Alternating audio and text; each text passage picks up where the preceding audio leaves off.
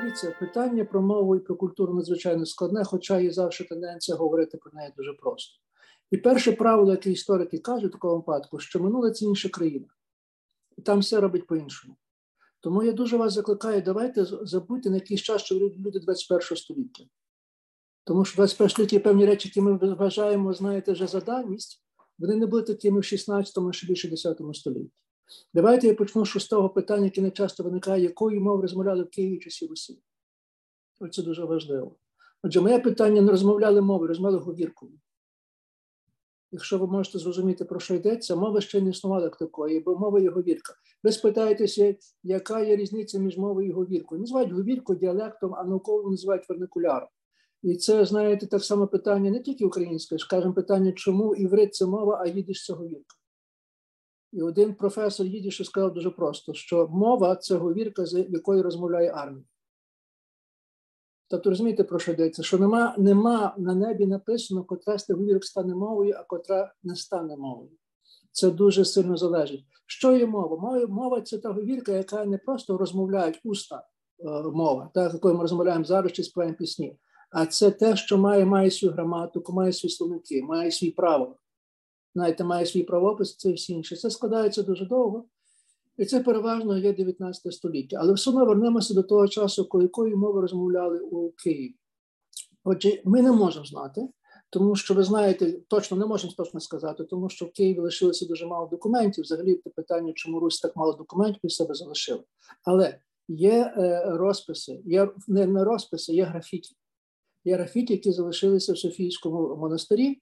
Ці графіті писалися ще в е, часи князів, князівські часи, і це на прості теми, знаєте, писали. Хтось просив комусь здоров'я, хтось ну, взагалі проклинав, часом були якісь нечастиві написи.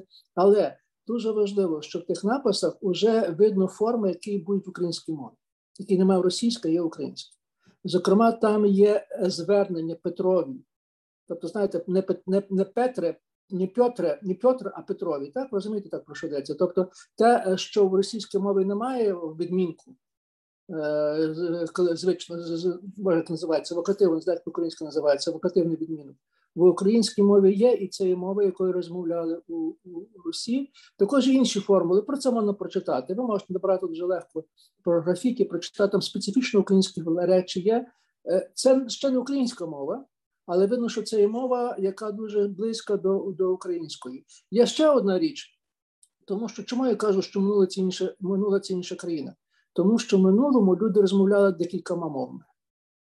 Ми зараз кажемо, що теж ніби зараз розмовляли, але це інший тип, тому що, скажімо, ми зараз розмовляли українсько-російською, так, ну, двомовність, а тоді це не те, що дві мови між собою рівні, а що якісь є мова одна в одну функцію виконує, друга іншу функцію, а третя, а третя ще іншу функцію. Про що я говорю? Що в кожній з таких держав тогочасних була одна церковна мова. Дуже важливо. І ця церковна була церковнослов'янська. Ви знаєте чому, так? Якщо Захід прийняв латинську мову як головну мову церкви, католицька церква прийняла латинську мову разом з релігією, Римана прийняли мову, е, наші предки прийняли з Візантії релігію, а не прийняли мови. Тому що мова Візантії була грецька, і замість грецької вони прийняли церковнослов'янську. Кирило Мефодій переклали гумні книжки на церковнослов'янську, і це церковнослов'янська, насправді це давня македонська чи давньоболгарська мова. Її називали церковнослов'янською, вона війшла. Але справа війшла в, в церкву. Але справа в тому, що ті люди, які писали і переписували церковні тексти, вони ж не знали добре цієї мови. Це не була їхня мова. Це була, як скажемо, для німців латина чи для французів латина. І тому, коли переписували, дуже часто робили помилки. І по цих помилках можна чітко видіти, видіти, знаєте, яку мову розмовляли, вони робили помилки тої мови, яку розмовляли. І скажімо, через те, скажімо, церковнослов'янська версія, є чеська версія церковнослов'янської мови, є сербська версія церковнослов'янської мови, є російська версія церковнослов'янської мови, і є українська версія церковнослов'янської мови. Тобто видно, що ті помилки, які робилися в Києві, переписувачами, мають виразні сліди цієї мови. Чи це була мова українська, рад чи ні? І наша називалася українська. Це була радше руська мова, але руська мова не в тому сенсі, яка була руська в Москві, а це була руська мова, яка була безспільна для українців до Білорусі. Скажімо так, вона мала більше між собою схожості. І взагалі, після падіння Русі, Русь розділяється на дві Русі. Одна Русь, яка є північна, Володимир Суздальська, пізніше це Московське царство Російська імперія, а друга Русь це є південно-західна, Мовно кажучи, це Галицько-Волинське князівство, яке потім йшло Велике князівство Литовське, потім Річ Посполиту, з центром Києві, потім Львові. І це своя окрема культура, але ця культура охоплює не тільки українські землі, але й білоруські землі. І ця культура після падіння Русі стає головною культурою у е, Литві. Це може дивно звучить, але Литва, яку ми називаємо Литвою, не була Литвою. 75% населення Литви це були руські, русини, але не росіяни, а руські, тобто білоруси плюс українці. І їхня мова була головною. Е, Великий князівство Литовське, хоча еліта була литовська, вона вживала руську мову, і ця руська мова була мовою діловодства, в неї писали книжки. Якщо в Польщі говорили латиною, то там в Латві говорили е, руською мовою. Ця руська мова вже була більше схожа на білоруську. Та, мабуть, ви знаєте дуже часто, що в нас є поширене прізвище Литвин. Ми самі знаєте, голова Верховної Ради колишній, так і багато є. Литвин означає литовець.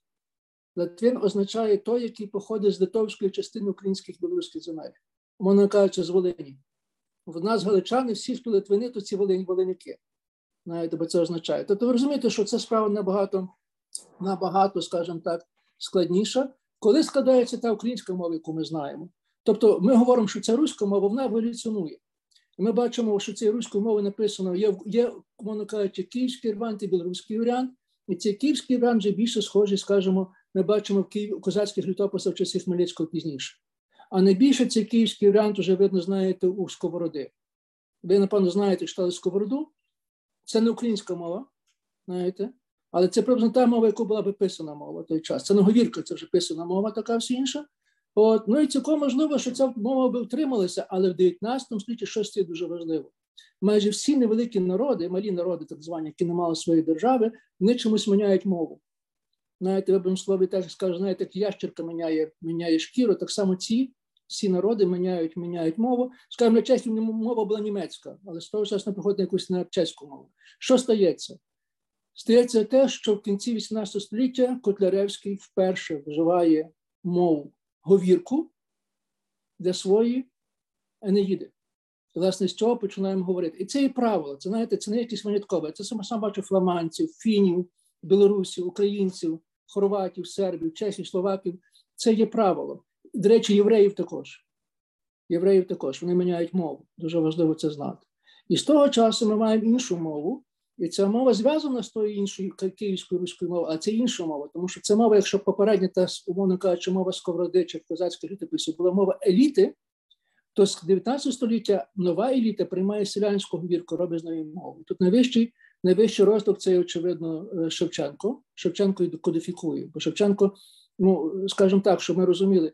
Е, більшість людей, які писали цією мовою, вони мали або селянське походження, або були з села.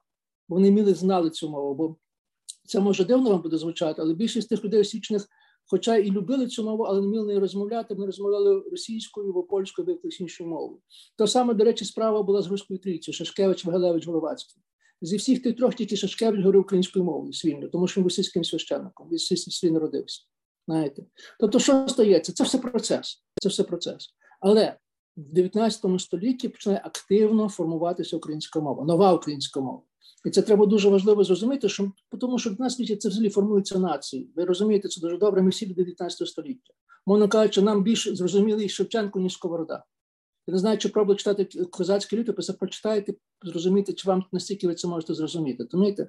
Тобто розвиток якихось народів, про які я кажу, не мають розрив. Не міняють знаєте, різні речі, зокрема, міняють мову, приходять на іншу мову. І ця мова нібито і нова, хоча вона основана на говірці. І що є дуже важливо в цьому?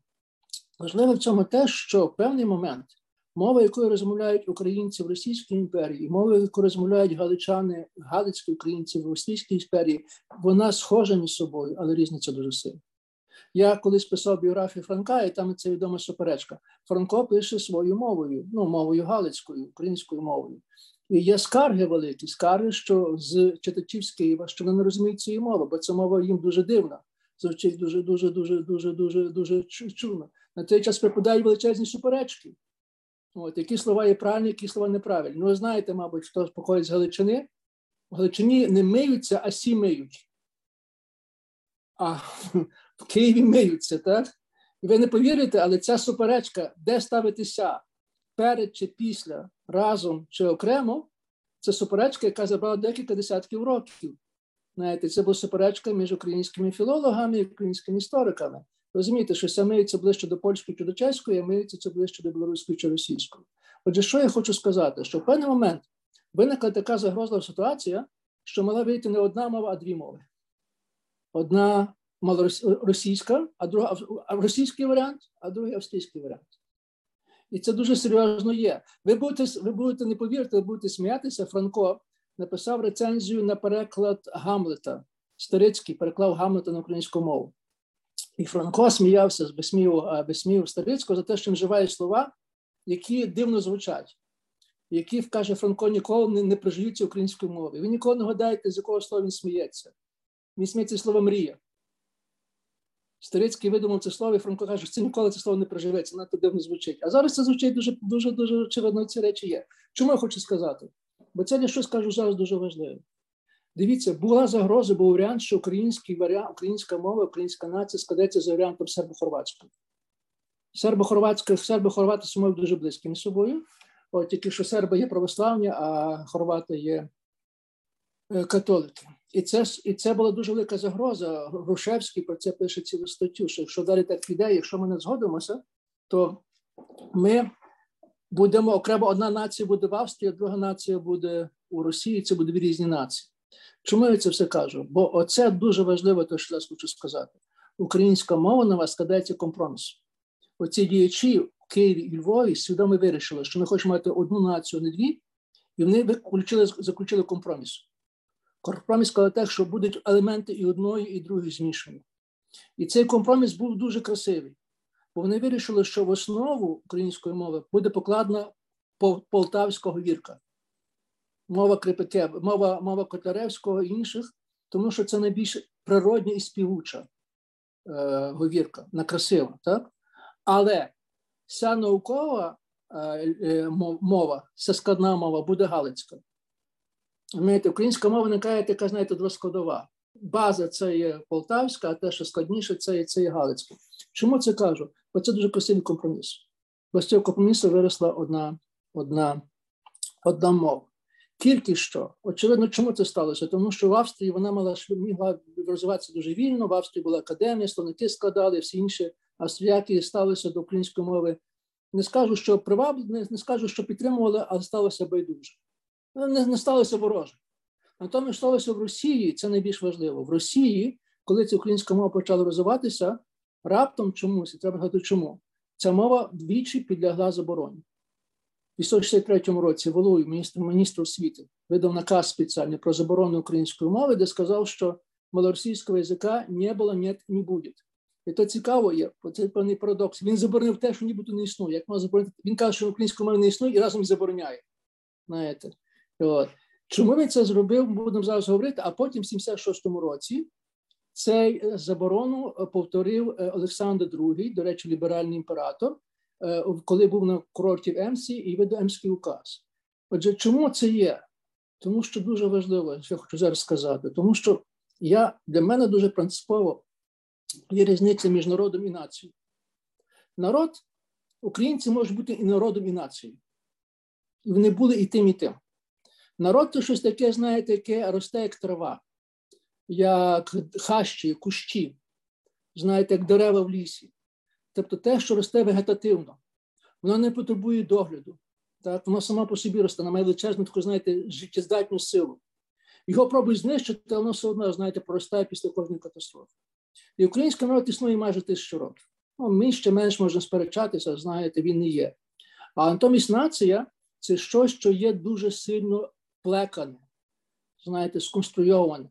Нації не існує в природі, вони всі створені. Але це не означає, що вони є гірші. Знаєте, ми зараз говоримо через скайп, чи через Zoom, а він є також створений. А і смартфони є створені, ваші компанії створені. Це означає, що ці творива спеціально чомусь були зроблені. І справа не в тому, що творива чим творива, а чи вони працюють, чи не працюють. Отже, я хочу сказати, що українська мова працює, оця, яка дуже важлива, мимо того, що її забороняли. Чому це дуже важливо? Бо нації це є те, що знаєте, є плекане, створене. Умовно кажучи, якщо народ є трава, то нація газон. Якщо е, народ є хащі, то нація є сад або парк. Розумієте, так?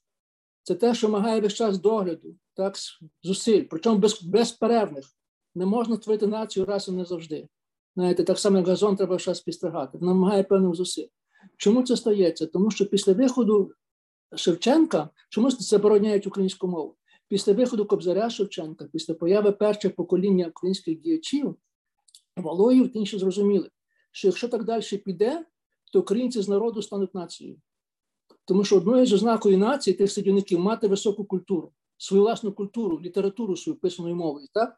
Плюс дуже важливо мати мати свій театр, мати свій, знаєте, академію, свою, ну, такі всі інші спортивні організації, все те, що, знаєте, робить українців нормальними членами європейської спільноти, нації.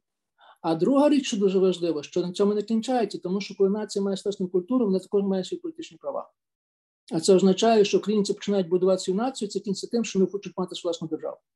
Це починається з культури, з літератури, починається з Неїда, кінчається, знаєте, із Центральної Ради чи з Петлюри Вениченка. І це дуже важливо. І тому Валуєв заборонив українську мову, тому що він боявся того, що це український, коли українці почнуть, не проростуть в націю, а раз проростуть націю, не відділяться від Росії, а тоді прийде кінець Російської імперії. Тому що, знаєте, Російська імперія мала спокійно терпіти втрату Балтійських країн, чи Кавказу, чи Кавказу, чи Азії, Казахстану, чи інше, знаєте, це не було важливо. Росія була існувати без цих територій, але без України не існувати не могла. І тому для для Російської імперії українська мова була, була як би, знаєте, смертельною загрозою, тому її заборонили. Причому дуже важлива деталь, яка вам, напевно, вислизає з вашої уваги, бо це в школах не говорить, і Валуї Ємський указ не забороняли повністю українською мовою не дозволяли українську мову, але в дуже специфічних виданнях, скажімо, виданнях наукових, окремих. Писалося, правда, і російським шрифтом, але все одно. Тобто, тих виданнях, які ніхто не читав дуже мало, дозволялося вживати українську мову, вживати українську мову, але де не дозволялося українську мову? Тих виданнях, які були бути масові для народу, для селянства, для робітників. Знаєте, що це за народ? Перша все література, кобзар, а також дуже важливо, надзвичайно важливо, Євангелія, Біблія, азбуки, буква. Ви будете здивовані, але е, е, е, Євангелія українською новий завіт українською мовою був перекладений дуже рано, але його заборонили. Він російській імперії ніколи не був виданий. І це і до речі, це смішно, що капітал української мови буде раніше, ніж Євангелія.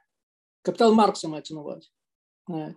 Тобто, що стається? Стається те, що зі того всього українська мова раптом стає символом української нації не народу, а нації. Це дуже важливо розуміти цю різницю.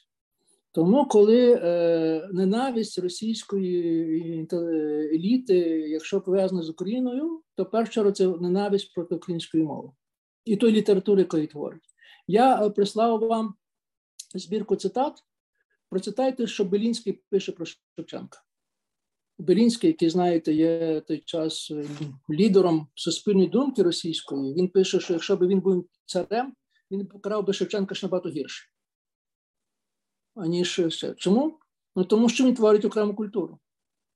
Це дуже важливо. Як міняється як міняється це з появи Радянського Союзу? В Радянському Союзі мова не була забавна. Вона залишалася. Українська мова, ну, зокрема, Ленін на цьому настроював. От, Хоча він не робив те, що казав Путін, Ленін не створив Україну, Ленін просто оцінив силу українського руху і розумів, що мусить з тим рухом робити, бо інакше не отримав владу над Україною.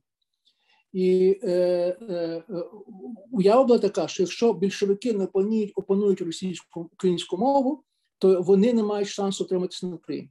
І тому в 20-ті роки маємо то період українізації. Тому, зокрема, і е, командуючи казали, що треба вирвати це жало петлюрської мови з груп Петлюрична, Петлюрська малася, малася на увазі українська українська мова, що треба українізувати, навчити місцеве, місцеві бюрократію, місцеву армію, української мови, щоб завоювати прихильність місцевого населення. Тому що більшовицька армія в Україні, більшовицька влада в Україні знаєте, була якби повітря, вона опиралася на низи.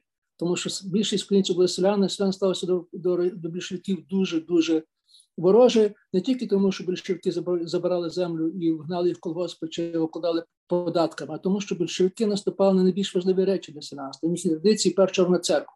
Закривали церкву, знаєте, виганяли священників і монахів, для селян, селяни без релігії того часу не можуть, не можуть жити. Тому для селян дуже було важливо, що це їхня влада. Одним словом, що стається? Ми маємо, що 20-ті роки українська мова раптом сильно розцвітає. Не раптом, в цієї політики. Знаєте, українською мовою такі речі, які раніше були неможливі собі уявити. Скажімо, е, українською мовою появляється творі відноситься Ейнштейн. Чи українська мова появляється в опері? Не оперу співають. Знаєте, що знаєте, шалено, шальні, знаєте, як може бути росіяни і шумять, як може бути мова українська в опері. Знаєте, це взагалі невідомо, невідомо що. Тобто йдеться до того, що насправді українська мова починає набирати такого характеру. Українська нація стається дуже сильно. І це приходить до того, що в кінці 20-х, початку 20 років Сталін, який розуміє небезпеку зростання української нації, бо знаєте, хвильовий, який каже геть від Москви, навіть комуністи, українські комуністи виступають за незалежність, приводить до того, що 30-ті роки цей процес знищується, сповільнюється. Так мовно кажучи, що перше все здається удару по українському селу Голодомор, який основою української нації, а крім того, знищується та порода садівників, поети, літератори критики, науковці дінкових дій сталінських репресій. І знаєте, виявляється, українці залишаються, залишаються, але вже як народ, а не як нація. І е, е, е ключовою поворотною точкою стає Друга світова війна. У Другій світовій війні виникає перша нова концепція совєтський народ. Совєтський народ це і не росіяни, і не українці, і не білоруси, але це і росіяни, і українці, і білоруси а також казахи, грузини, таке всі інше, ті всі інші народи. Але що їх має об'єднати? Не мають говорити одної мови російською мовою. Російська мова має бути мова совєтського народу. Так? Як писав Маяковський, я Леніна, я русский би вивчив тільки за те, що ним розговаривали Ленін. Вважається, що російська мова це більш комуністична мова. Хрущов 50-ті роки каже, що в Білорусі це не сказав, що чим швидше ми вивчимо російську мову, тим швидше прийдемо до комунізму. І особливо це зміщається в часи Брежнєва. Брежнєва в часи сильну русифікацію. Тобто ідея є, не заперечує існування українців. Українці можуть існувати, але як народ, не як нація. Не можуть спати свої пісні, не можуть танцювати, скажімо, гопака так, на сцені. Вони можуть там галушки і борщ їсти, так, може сканцю влаштовувати, але знищується, репресується все, що що підносить на рівень України як нації, тобто культура, вища культура фільми, театр, література. Зверніть увагу, що більшість українських дисидентів, які попали в тюрми і в табори в 60-70 70 роках за це майже виключно поети, письменники, літературні критики. Стус, Дзюба, ну, довгий може принцип, принцип, принцип говорити. І що маємо? Маємо те, що в 70-80-ті роки йде дуже швидка русифікація. А русифікація не під впливом створення з українців росіян, а створення совєтських людей, совєтської нації, основа якої колгоспники українські, а також так звана радянська радянська інтелігенція. І знаєте, цілком можливо, що це би сталося, тому що російська мова стає настільки вживаною, поширеною, що на початку 10 років вже виникає враження, що українці як нація зникла взагалі. Є, скажімо, якщо ви знаєте, такий відомий Мілен Кудера, письменник Чех, який, власне, один з тих людей, які стали за Пражською існує 68 років. Він каже: дивіться, він писав текст дуже відомий про Центральну Європу. Каже, дивіться, що є. Перед нашими очами зникла одна велика європейська нація українці. Наступ цієї політики. Знаєте, я пам'ятаю сам, знаєте, я був у Львові на початку 10 років. Виглядало, що Львів вже створив стане російськомовним. Бо достатньо для асиміляції достатньо трьох поколінь мовно кажучи, ще батьки і діди будуть розмовляти тою мовою, яку вони принесли з села, але ж їхні внуки будуть говорити мовою цього цього. Е, внуки будуть говорити тою мовою, яку вони знайшли, знайшли в містах. Вже кажу, навіть у Львові мова була вже точно вживалася російська. І знаєте, якби радянський Союз не впав так швидко, невідомо якою мовою би Львові Львові, Львові розмовляли. Але всяк, всяк, всякому випадку, всякому випадку, атака на українську мову була атака на українську націю, не на народ, а на націю. Дуже важливо це було. Є різна статистика, я тільки можу одну цифру наведу щодо цього. Якщо брати кількість книжок на душу населення зі всіх країн комуністичної Європи, тобто не тільки білорусів, українців, балтійців і росіян, а також поляків, чехів, словаків, то найнижчі показники були українців. Українці мали найменшу кількість літератури на душу населення своєї мови. Чому це ніхто не міг пояснити? Бо очевидно, що це було лицемірство. Дзюба про це писав, що це ніяка не інтенсифікація, русифікація. Але зовсім до того, що знаєте, що Україна виглядала, Україна Україна виглядала, як ви знаєте, українська як як молодший брат росіян, але мовою були, що мали зректися. Вони мали бути партнерами в управлінні Російського радянського радянського союзу, але мова мала бути, що не мали зректися своєї власної ідентичності. Мабуть, знаєте, той, хто старший, особливо це пам'ятає, що останні роки радянського союзу було пов'язано з тим, що більшість еліти, яка в Москві, була або українці, або українського походження. Бо і Хрущов, і Брежнєв, і навіть Горбачов мають сильне українське поважання. А Про Брежнєва говорили, мабуть, знаєте, Брежнєв був з Дніпра, півніше Дніпропетровська, казали, що вся історія Росії ділиться на три періоди: до Петровський, Петровський і Дніпропетровський. Знаєте. І з точки зору багатих росіян вважали, що знаєте, що насправді імперію править не не росіяни, а українці, малороси, бо вони тримають ці позиції. Це була правда, але правда була та, що більшість тих, які правили малороси вийшли з України, вони українською мовою вже не розмовляли і не вважали себе українцями, не вважали себе вже нормальними совєтськими людьми. І склалася дуже дивна ситуація, тому що українців було дуже багато в апараті, в центральному апараті. В армії дуже було багато, зокрема відомо сержанти українські, нижчі офіцери, знаєте, які тримали цю армію радянську. Але з другого боку, радя... українців було дуже багато і серед дисидентів. Говориться, що серед цивільних дисидентів Радянського Союзу українців було 50-60, а в окремих місцях на 80%. Я не знаю, чи ви звернули цю увагу, не було жодного білоруського дисидента, не було жодного казахського дисидента. Були єврейські дисиденти, були естонсько, литовсько, латвійські, були російські, але не було жодного казахського, жодного узбецького, жодного білоруського. Знаєте чому? Бо ці народи, які схотіли стати стати, стати нацією, і це було. Тобто маємо той дивний феномен, що українців було дуже багато і при владі, і в опозиції до влади. То саме маємо євреїв. Євреї так само було при владі, і так само було багато серед дисидентів. Знаєте. І до кінця було незрозуміло, кота з тих тенденцій переможе. Кінці перемогла тенденція тих, які були дисиденти, тому що Радянський Союз впав. Радянський Союз виявився дуже нежиттєздатною структурою, і він впав. І тому, що збереглося, що з після цього падіння, збереглося те, що українська мова, як би сказати, ну, для багатьох була рідна мова, але вже нею не розмовляли. Вона була мова, була в неї були були, були асимільовані, і тому дуже багато людей досі, ну останні може роки, коли були описи, переписи населення, заявляли, що що для них мова є рідна українська, але розмовляють вони вже мовою російською. Тому дуже важливо, якою ми розмовляли. І тут я проходжу до останнього пункту. Тому що ми маємо в результаті появу чогось такого, як російськомовне населення України. І дуже важливо, хто вони є. Знаєте, бо з одного боку, вони є українці, вважають, що їхня мова є українська, рідна, хоча не для всіх, але з другого боку, вони розмовляють російською мовою. І це питання, знаєте, яке є центрі е, навіть політики, навіть війни, тому що Путін вважає, що раз вони розмовляють російською мовою, то вони є росіяни. Знаєте. І тому він вважає, що ця вся територія має бути Новоросією і мають приєднати до Росії. Натомість ми вважаємо, не тільки ми вважаємо, що насправді російськомовні українці, вони є українцями тільки розмовляють російською мовою. Чому це є? Тобто ми вважаємо, знаєте, це такий, мовно кажучи, якби це такий гібрид, який може хилятися в одну і другу сторону. І я би сказав, що за останні 30 років, напевно, ви свідками самого цього, більшість російськомовних українців вирішили стати українцями, а не бути росіянами. Це вже під час референдуму 91 року, коли більшість з них проголосували за незалежність України.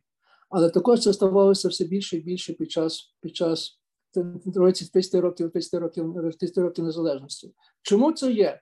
Чому пояснюється, чому російськомовні українці не втрачали свою українськості? Ви будете трошки сміятися, одна з найбільш популярних пояснень, тому що ми всі мали бабусів і дідусів. І на літо вони або їхні діти їздили на село. І ви знаєте, напевно, що найбільш тепліші спогади про ваше дитинство пов'язані з вашими бабцями і дідусями, правда ж? От, Бо є це відома єврейська приказка, знаєте, що що так єднає, чому внук і, внук і дід так люблять люблять між собою, тому що єднає ненависть до спільного ворога, так ви розумієте такого, так? Але факт залишається цей факт, знаєте, існування українського села, яке давно було знищене консенцією культури, от, яка мала дуже дуже потужну народну культуру, яка, знаєте, для багатьох людей, скажімо, викликала таке навертання. Мабуть, ви чули про такого київського поета, який помер молодим Леоніда Кисельова, який походив з російськомовної єврейської сім'ї. Він помер дуже молодим від раку, але він писав на українській темі російської мови, а в кінці життя взагалі прийшов на українську мову перед смертю. У нього такий прекрасний вірш російської мови. Я зараз не точно зачитаю, але приблизно скажу: я постою на краю бездны, и вдруг пойму сломясь в тоске, что все в этом мире только песни на українському язикі. Знаєте, Леонід Плющ, який був сам математиком російськомовним з Одеси, коли перший раз попав на українське весілля і почув це українське спів, каже, в мене проснувся українець. Тому що ця культура все-таки залишалася. Знаєте, кінчаю. Я буду мушу закінчити, знаєте, я вже довго говорю. Насправді питання про російську мову українці ключове питання. Немає сумніву, хто є україномовні українці, вони українці. Тут зрозуміло, правда? що? Uh-huh. Питання є російськомовні українці, хто вони є. Отже, це не питання, знаєте, яке можна е, е, в аптеці виміряти, чи знаєте, якимось іншим виміром. Це їхній власний вибір. Це їх власний вибір. Тобто залежно від того, куди не пристають. Тому що, тому що, ну, мабуть, ви чули, що це відомо це, ця, цей е, Сергій Лойко, який був кореспондентом Лос-Анджелес Таймс, коли були бої в, аероп... в Донецькому аеропорту, він написав книжку про аеропорт цей. І він здивувався до себе сам, що являється і українці, і Донецькі воювали, коли воювали між собою, розмовляли, команди давали російською мовою. Єдина різниця була та, що ті, що були українці, говорили набагато більше красивішою літературною мовою, на відміну від тих, від тих, що я знаєте. Тобто, що хочу сказати, стається так, що в 19 столітті мова є головна як ідентичність національна. В 20 столітті вона перестає бути значною мірою через ці різні процеси асиміляцію, знаєте, організацію, таке все інше. Тому що е, дуже багато українців втрачають свою мову, але зберігають якісь певні зв'язки. Але вони від того багато з них не перестають бути українцями. Антонович, може, ви чули таке про Володимир Антонович, історик, який був, який був, який був, е, який був учителем Грушевського і жив в Києві. То він так жартував, що е, я по-російськи скажу, бо це краще, що в Києві розмовляють не по-русски, и не по-укра... не, не, не по-русски, не, не, не по-великорусски, не по-малорусски, а мало по-русски. Знаєте. І він казав, що навіть щоб всі українці перейшли на російську мову, вони б все стали українцями. Він знаєте, на кого покликався на ірландців. Каже, дивіться, ірландці всі перейшли на англійську мову, а все одно вони незалежні. Знаєте. Тобто, що стається? У 20 столітті мова перестає бути головним головним критерієм. Вона зберігає своє враження, своє силу, але просте бути головним критерієм. Головним критерієм є щось інше вибір. Тому що ми розуміємо, що більшість українців, зокрема в цих містах, народилися українцям, не вибиралися українська під певних певних, певних обставин. Чи тому, що їздили до бабці, чи до діда, чи тому, що не слухали якусь певну пісню, чи тому, що українство означало в них вибір свободи, відміни від Росії, знаєте, це все є. Тобто, я хочу це сказати, це дуже важливо. Ми дуже часто вживаємо, вважаємо, що українці це щось, що ти народився це народ. Той, хто народився українцем, це український народ. А нація це завжди вибір свідомий. Це дуже важливо. Це дуже важливо зрозуміти. Тобто, стати нацією треба вибрати. Я майже певний, що в кожного з вас, хто зараз сидить, слухає мене і є українкою чи українцем, вважає українцем, або ви перші, або ваші батьки це вибрали, або, можливо, ваші прадіди чи прапрадіди. Я знаю, хто в моїй родині першим назвав українцем, хоча я сам з Галичини. Я знаю цю історію. Це завжди свідомий вибір. Тому що українство, як на мене, ідентичність, є не тою мовою, яку ми говоримо, а це те, що ми маємо в серці і думаємо в голові. Звичайно, це не означає, що українська мова не важлива, тому що це дуже важливим символом боротьби проти Росії. І чим більше Росія наступає на Україну, тим більше горить російська мова в Україні. Знаєте, якби, мовно кажучи, Путін був розумніший, робив щось інше, то можливо, що російська мова би втрималася. Але стільки він цього не зробив, то ви ставте скажу, російська мова завжди йде з тої самої адреси, що російський корабль. І це не тому, що знаєте, це е, тільки українці це вибирають, тому що сам Путін оцей вибір зробив. Тому що в Україні російська мова, на жаль, на жаль, на великий жаль, стає мовою війни, мовою наступу. І в зв'язку з тим дозвольте, що скажу останнє теж. Це теж стосується російської літератури. Тому що ми знаємо, що назви вулиць, пам'яток, які стоять, це дуже часто російських поетів, письменників. Це Пушкін, очевидно, чи це це інші Булгаков, так, і маємо інші випадки. Що з тим робити? Е, Є дуже добра книжка, яку може прочитаєте, Ева Томпсон, називається Трубадури імперії. Це книжка е, е, американської дослідниці, яка показує, як російська література ставилася до України. Вона каже, що в основі цього ставлення лежить ідея України як колонії. Угу. Імперський імперський дискурс. знаєте. І що вона каже? Що велика російська культура не є нейтральною, вона є великою, без сумніву великою, але вона не нейтральна, тому що вона є токсичною. В неї закриті окремі токсичні елементи, які не зразу видно, а вони діють. Знаєте. І вона наводить певні цитати, скажімо, з Пушкіна, з Лермонтова, з Толстого, де це видно цю токсичність, зверхність, особливо Достоєвського. Зверхність до поляків, до українців, до білорусів, знаєте, відчуття того, що тільки росіяни мають якусь судову роль, судову місію, і е, малі народи мають або або малі народи мають або приєднатися великої російської місії, або мають тоді зникнути. Їх має бути симульовано, або має бути знищено. Знаєте, і це не є, як би сказати, таке, знаєте, якийсь ну. Достоєвський це один з найбільших письменників світу, я вважаю. Я, Для мене Достоєвський дуже важливий письменник. Я, дуже, я його люблю, але я визнаю, що він дуже токсичний. Знаєте, це таке почуття і одначе і любові, і знаєте, неприязні одночасно це одночасно це є. Чому я це говорю? Тому що дивіться, е, е, як би то сказати, чому для нас російська мова була така важлива для багатьох нас українців?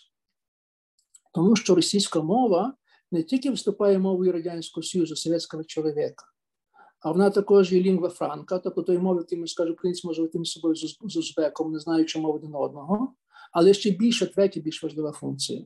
Українська мова є мовою входження в великий світ.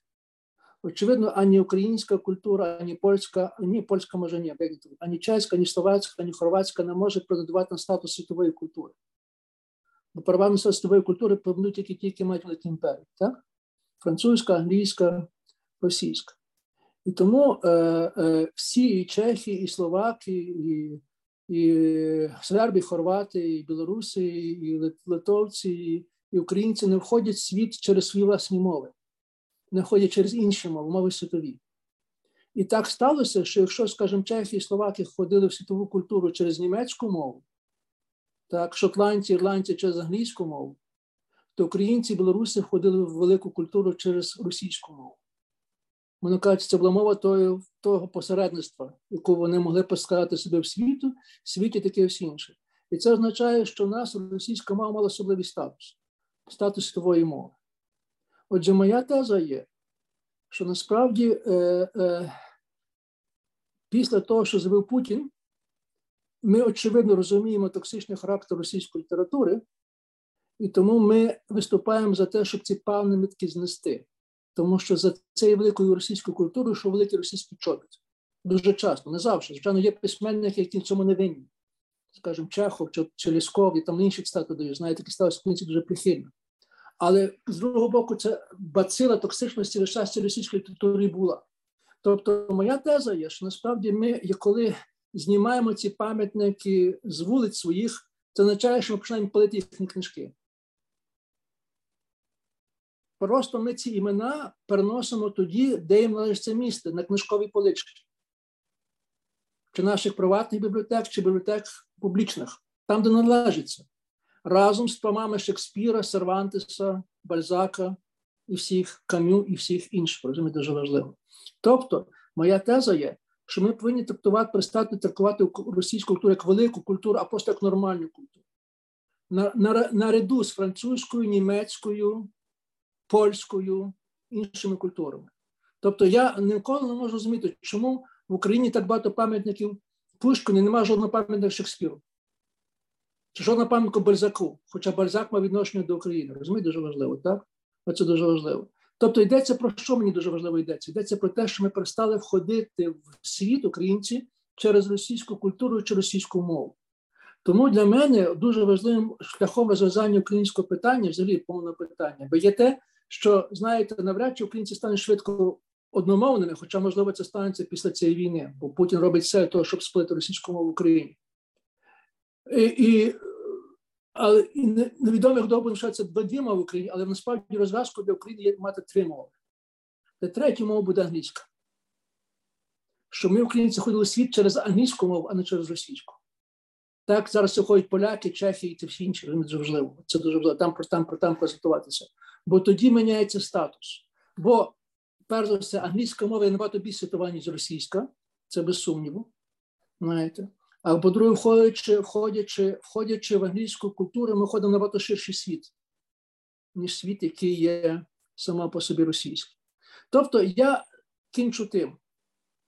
Я не знаю, як довго що українське питання буде залишатися таким вирішальним, головним важливим питанням для України. Скажімо, Польщі це не є питання, Чехії це не є питання, Словаччина це питання. У нас це є цей подарунок історії. У нас історія так склалася. Знаєте, якби ми мали іншу історію, можливо, ми б зараз говорили інакше. На жаль, ми історію вже не можемо робити, вона вже вона вже, вона вже, вона вже, вона вже сталася. Знаєте, тому я вважаю, що ми, напевно, ще деякий час будемо сперечатися. Можливо, що діти ваші будуть сперечатися, чи наші внуки будуть сперечатися. Але мені дуже важливо, що ми сперечалися у вільній країні, незалежній країні, в заможній країні. Для цього треба, щоб ми зробили певні політичні економічні реформи. Але це вже інша розмова. Р, да, реформи це все до нас. Це ми любимо і цим займаємося. Але про мову все ж таки е, цікаво. Поки колеги готують запитання, у мене таке назріло. Тобто, ви кажете, що ну є народ, є нація. Да? Для того щоб створювати народ, він самостійно собі створюється на своїй культурі, і ну дійсно в Україні так і було останні 200 років. Ми виживали фактично і народовольці, і ці хахламані, здається, там були ці рухи. Всі це ж все з народу йшло. Е, і еліта приймала фактично і мову народу. Да? А е, для нації треба якісь зусилля робити. Ось е, українська мова, її впровадження в Україні, не знаю, насадження чи просто якимись указами впроваджувати, що все має бути українською і так далі. Це треба робити ці зусилля, щоб ну, зберегти себе як націю саме і може запобігти. Пані Яно, я маю просто відповідь. Я не знаю, чи вам сподобається усім, але я не хочу але я не прошу не того, що вам тут подобається. Добре? Я вважаю, що розв'язка є проста. Українська мова має бути державною мовою в Україні. Крапка.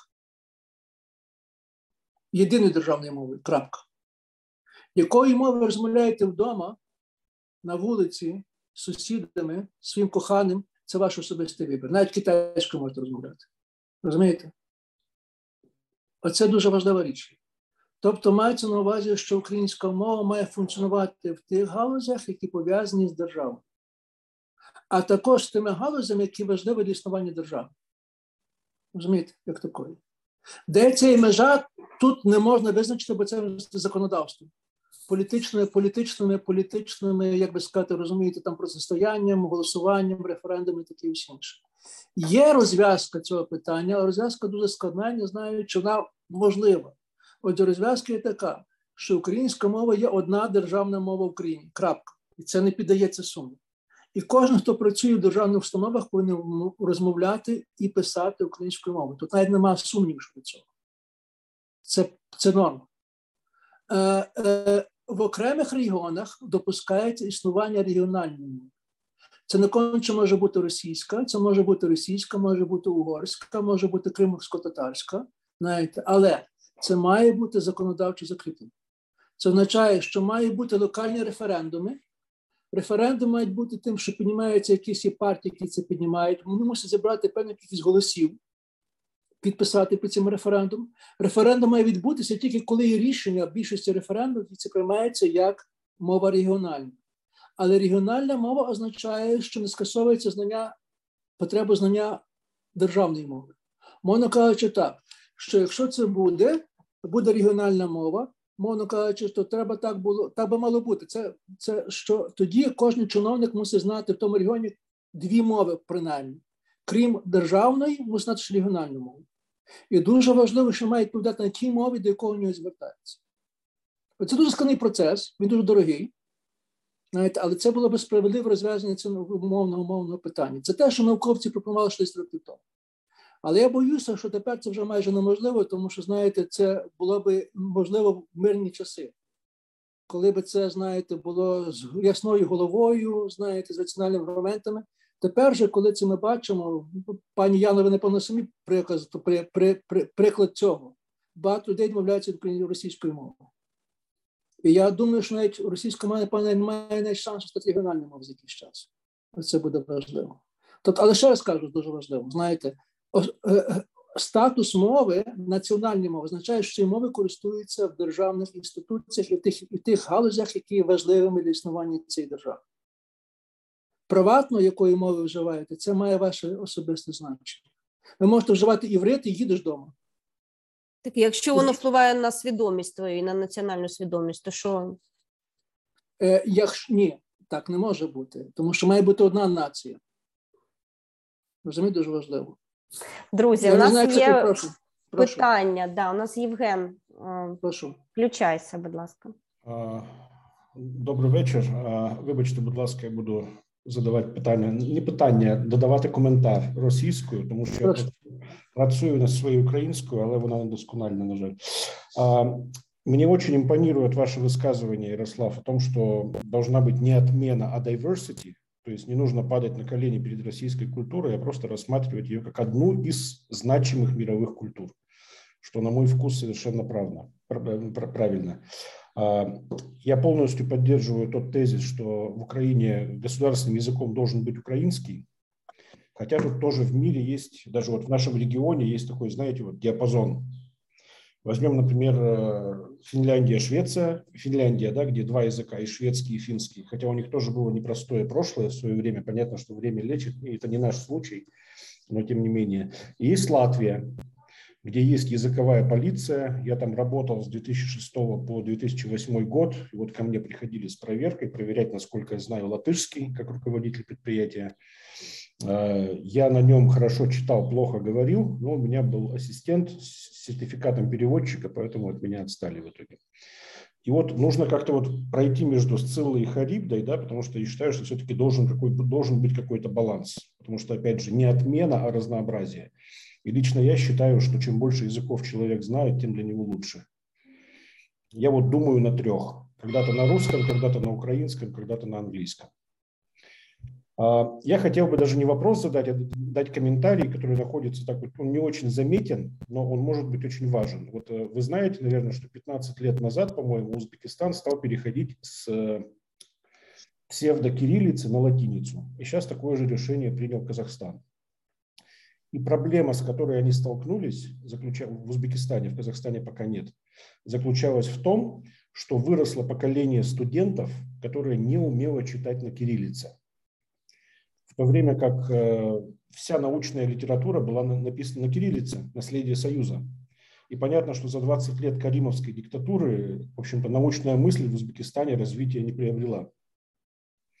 И возникла очень серьезная проблема, когда студенты действительно ну, не могли развиваться, не могли учиться, потому что они не могли просто физически прочитать научные труды. Это вот к вопросу об ассимиляции что эту ассимиляцию нужно делать правильно и постепенно для того, чтобы не попасть в подобную ловушку. Это вот комментарий с моей стороны. Ну, дивіться, я вам дякую. Бачу, що ми більшості згоджуємося. Не бачу, поки де ми не згоджуємося. Я згідний з тим, що симуляція має пройтися. Взагалі правило симуляції дуже просте. Я вам це скажу: три покоління. Нормально симуляція забирає три покоління від е, діда до батька, від батька до внука, так? Чи від бабці до дочки, від дочки до внучки. Це три покоління, правило трьох поколінь. Вона забирає довго. Очевидно, що е, крім того всього, що є е, державна мова, має бути створені всі умови для того, щоб українська мова, літературний продукт був привабливий. Окрім гардверу, треба мати софтвер. А софтвер це і культура. І дуже важливо. І тут дуже важливо, щоб держава робила все для того, щоб ця софтвер була привабливою.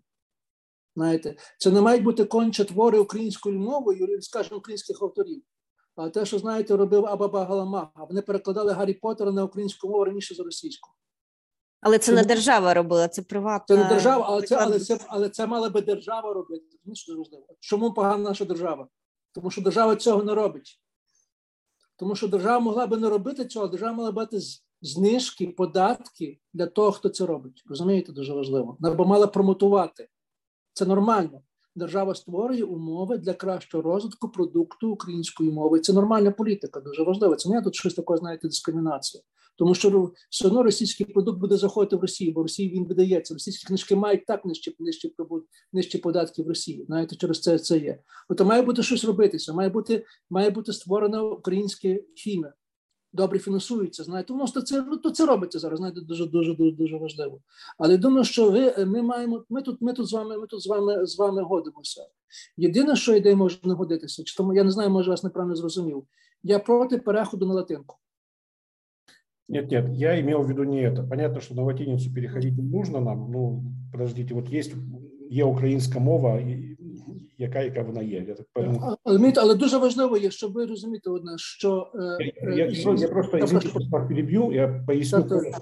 что я имел в виду, да, когда я это говорил, что нужно параллельно создавать свое научное культурное наследие для того, чтобы не случился момент, когда студенты не могут прочитать какие-то важные вещи, которые существуют только на русском языке.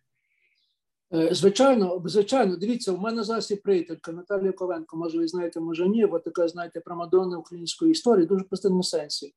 Знаєте, що вона зараз робить коли 70 років? Вона зараз сидить вдома в Києві і перекладає кіталіві на українську мову.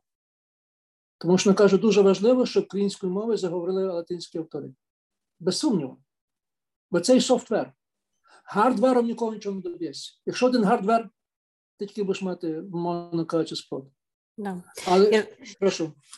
Так, Ірсла, у нас е, є ще одне питання від Олега Ковальова. Е, чи може є сенс е, піти шляхом країн Балтії та видавати паспорт України тільки за умови здачі мінімального екзамену зі знання української мови та культури? Що ви з цього думаєте? Тоді треба міняти конституцію. Я не знаю, чи ви це знаєте. Коли створилася Україна незалежність, просто перше, ми прийняли нульове громадянство. У нас нема вступних умов. Тобто українцем може бути кожен, хто вважає себе українцем і лояльним громадяном, готові платити податки і йти воювати за Україну, вона кажуть, так? Тобто мови тут немає. Можливо, це прийдеться, але це питання політичної боротьби і законодавства. Якщо це в Конституції ведеться, звичайно, це може бути, але питання, воно ведеться, які воно веде суперечки, чи буде більшість, таке всі інші, знаєте. Тобто, моя позиція, що таке питання можна робити, але треба робити референдум. Тому що найгірше, що може бути, це мовна, мовні війни. Так, Є у нас ще питання, Слава. Да. Юля, е, вітаю, привіт. Е, вітання вам з Рівного. Е, пане Ярославе, дуже дякую вам змістовно і цікаво. Я маю щастя мати цей софтвер від прадіда і дідів. І в мене таке питання. Я працюю з 2014 року, в тому числі з Гру... Е, у Грузії, і е, помітила такий тренд ну давно вже що молодь, яким менше там десь приблизно ну напевно 25 років, не переходять принципово на російську, тому що вони одразу переходять на англійську і кажуть: ну do you speak English? Я кажу, yes. Моя країна окупована. Е, Росією, тому там якийсь був момент, навіть коли вони в школах забрали російську мову. На вашу думку, можливо, так подискутувати, чи е, чекає нас е, такий тренд? Пані Юлю, але пам'ятаєте, це Саакашвілі робив свідомо. Свідомо так. Свідомо робив, тому що цілий рік чи два, коли не оголосили uh-huh. інтенсивну англіскізацію шкіл. Мабуть, пам'ятаєте, ми знаєте, що в той час були, були масовий приїзд англомовних з з Америки, які вчили в англійських грузинських школах, не грузинські вчителі, англомовні. Mm-hmm. Тобто ідея, я це власне моя ідея. Я вважаю, що кожен випускник української школи мусить знати англійську на рівні B2. Можна кажучи, коли зустрічається з узбеком чи грузином, чи латвійцем, що ви говорили між собою не російською мовою, а англійською мовою. Мені про це власне йдеться. Знаєте? Так. Тому що англійська дістає статусом, так само, як ми розумієте, я кажу, як, як з тим пам'ятником Пушкіна. Ми просто нормалізуємо російську, пускаємо на рівень нижче. Тому що не просте бути рівнем світової, а стає просто це. Ми дуже важливо це є. І тут я думаю, що вами тут згода є. Умовно кажучи, так, так. українці мають входити у світ через англійську мову. От що мені дуже важливо. Ну так, я додам просто зараз читаю вашу книгу. Якраз це звеличення російського руского міра. Ну ми зараз бачимо до чого це призвело. Тому мені здається. Е, не треба можливо гнобити. Окей, ну просто ми зараз дуже всі фрустровані і злі, але тримати на рівні нормальності, як і інші мови, які ми знаємо. Дивіться, пані Юлі, тут що більш важливе для мене є. Я хочу, щоб Росія була нормальною країною, невеликою, а нормальною. Так само, як Франція чи Англія, мені дуже доведеться, що йдеться. Так само так, хочу, щоб російська культура посадити великою стала нормальною культурою. От про що йдеться. Нанеться по нормалізацію всього, що пов'язано з Росією, і мови, і літератури, і культури, і держави. Ми хочемо мати нормального сусіда з нормальною літературою, нормальною мовою. Зараз це неприродно, тому що він ненормальний, вважає, що він великий. А це велич виливається в війну проти України. Да, розбавити російсько англійською дуже цікава думка. Чому ви особисто проти введення латиниці в Україні? Тому що те, що казав, я не пам'ятаю, хто казав, це пан Євгеній, чи хтось інший казав перед тим. Тому що, це, тому що це відтинає нас від е, української літератури старої. Розумієте, ну раніше інше. Я маю простий приклад. Дивіться, от трошки схоже, тільки схоже і не схоже. От Другий Ватиканський собор, якщо ви знаєте, в 60-х роках, він вів він вів е, е, правил дуже добре що відтепер всі служби в католицькій церкві відбуватися будуть не на латинській мові, а на місцевих мовах. На французькій, іспанській, німецькій, хорватській, таке всі інше. Це дуже добрий приклад, це дуже добрий професійний крок. Але що означає? Латинська мова вмерла в церкві. Uh-huh. І зараз більшість е, священників, монахів не можуть читати тексти. Розумієте?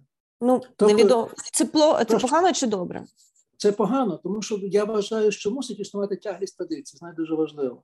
О, тому що е, ви знаєте це прекрасно. Скажімо, поляку, надзвичайно поляку чи німцю надзвичайно тяжко читати українську чи російську мову, головним чином через кирилицю. Знаєте, Я майже певний, що коли появляться діти, які читати латинкою, для них ну, розумієте, коли це стає дуже від, від, відрізаним від цього від цього, від цього пласту. Вважаю, що це має безпеки. І останнє, що скажу, ці речі були можливі і важливі в 19 столітті. Тепер запізно. В 19 було можливо перехід, про це дискутували на латинській шрифті, про це було дуже добре. Останній раз, до речі, будете знати, цікаво було. Остання ця дискусія була 27 року в Харкові. Це був харківський з'їзд під час скрипника за скрипника, і, власне, там вирішували питання, чи переходити на, на латиницю чи ні. Бо багато народів прийшли на латинку, скажімо, казахи, ті самі прийшли на латинку в 20-х роках. Вони вирішили, що ні. По цьому самому принципі, що давайте збережемо тяглість цієї культури, бо інакше ну, не, не зможемо читати старші твори.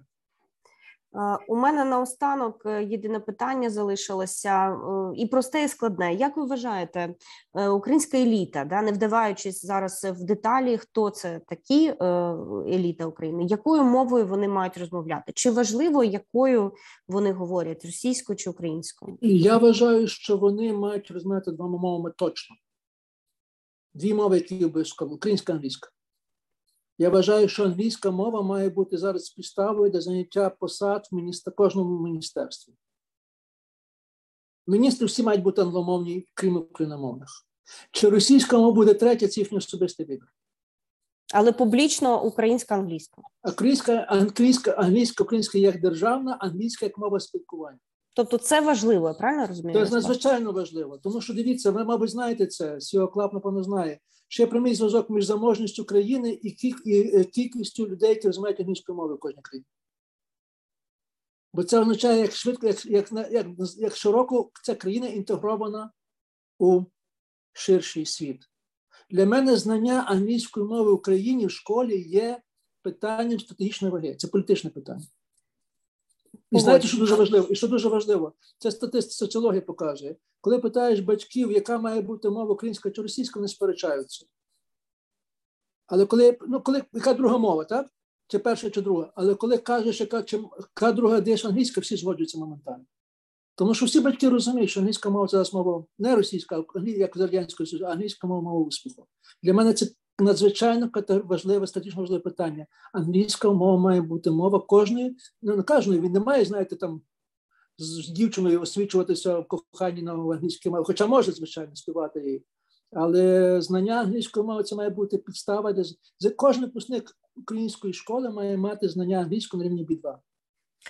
Ярослав, ми вже трошки закінчимо, але я бачу питання в чаті. До речі, мої діти з перших днів народження розмовляють трьома мовами: українська, англійська, російська. І зараз е, ми виїхали теж за кордон, е, дітей вивезли, і ну це виявилося величезний плюс. Вони як вдома. Ну тобто з усіма спілкуються на будь-якому рівні. Я я, я, я, я згідний з тим. Знаєте, да, це ну це неймовірно. Як як казав Карл Маркс, то Маркс часом казав розумні речі, що ти стільки раз людина, стільки ти мов знаєш. Да.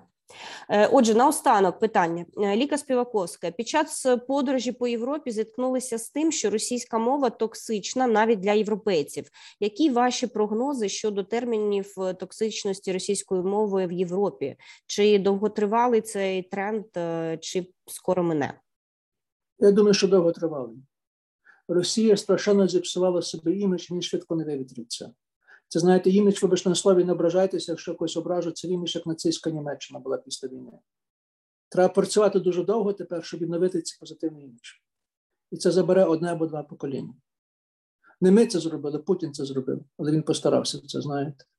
Я не кажу, знаєте, я я майже переконаний, що російська культура і далі буде залишатися привабливою, бо вона є приваблива, щоб сказати, вона є цікава, вона є гарна, красива, вона буде приваблива, будуть видати і всі інші, знаєте.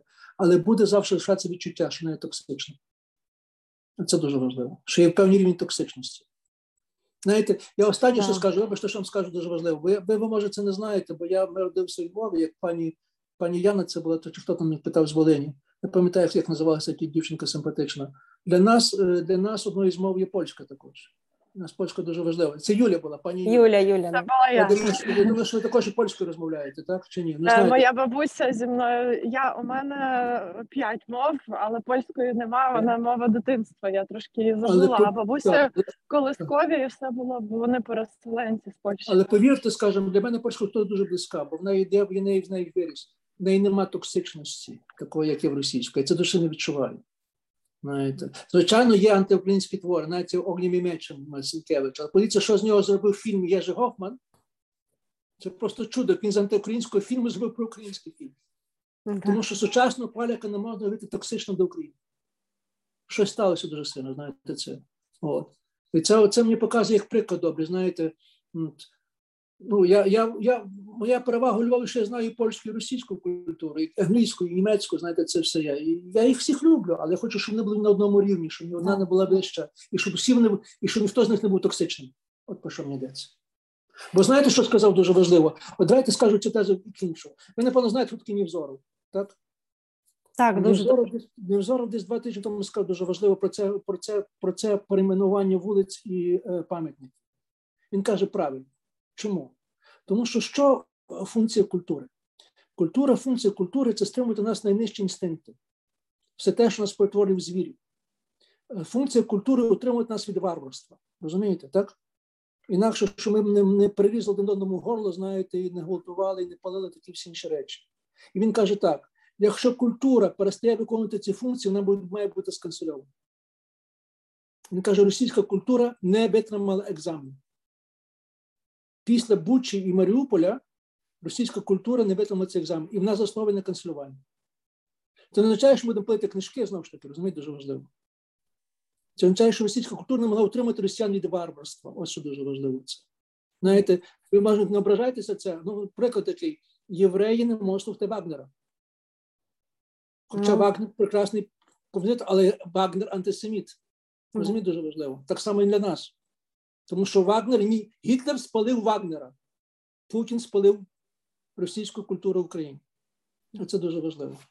Він скасував, бо ця культура не виконує функції свої, тому що якщо Гітлер знищував євреїв, то Вагнер не може бути. Розумієте? Да, розуміємо. Розумієте, це все. Це є питання, ну, ні одна культура не нейтральна, це культури в іншій чи мірі політичні. Навіть коли автор вважає, що він не політичний, що це має певні політичні наслідки. Це дуже важливо. І то Канізору. Російська культура не витримала екзамен на утримання, на утримання росіян від варварства. Раз так, вона має бути канцельована. Ярослава, дуже дякую за цікавий Вам дякую. вечір. Купа питань, бо тема е, для всіх болюча, Дивіться, але я, дуже я, дякую. я, я, я готовий ще з вами розмовляти, мені з вами приємно.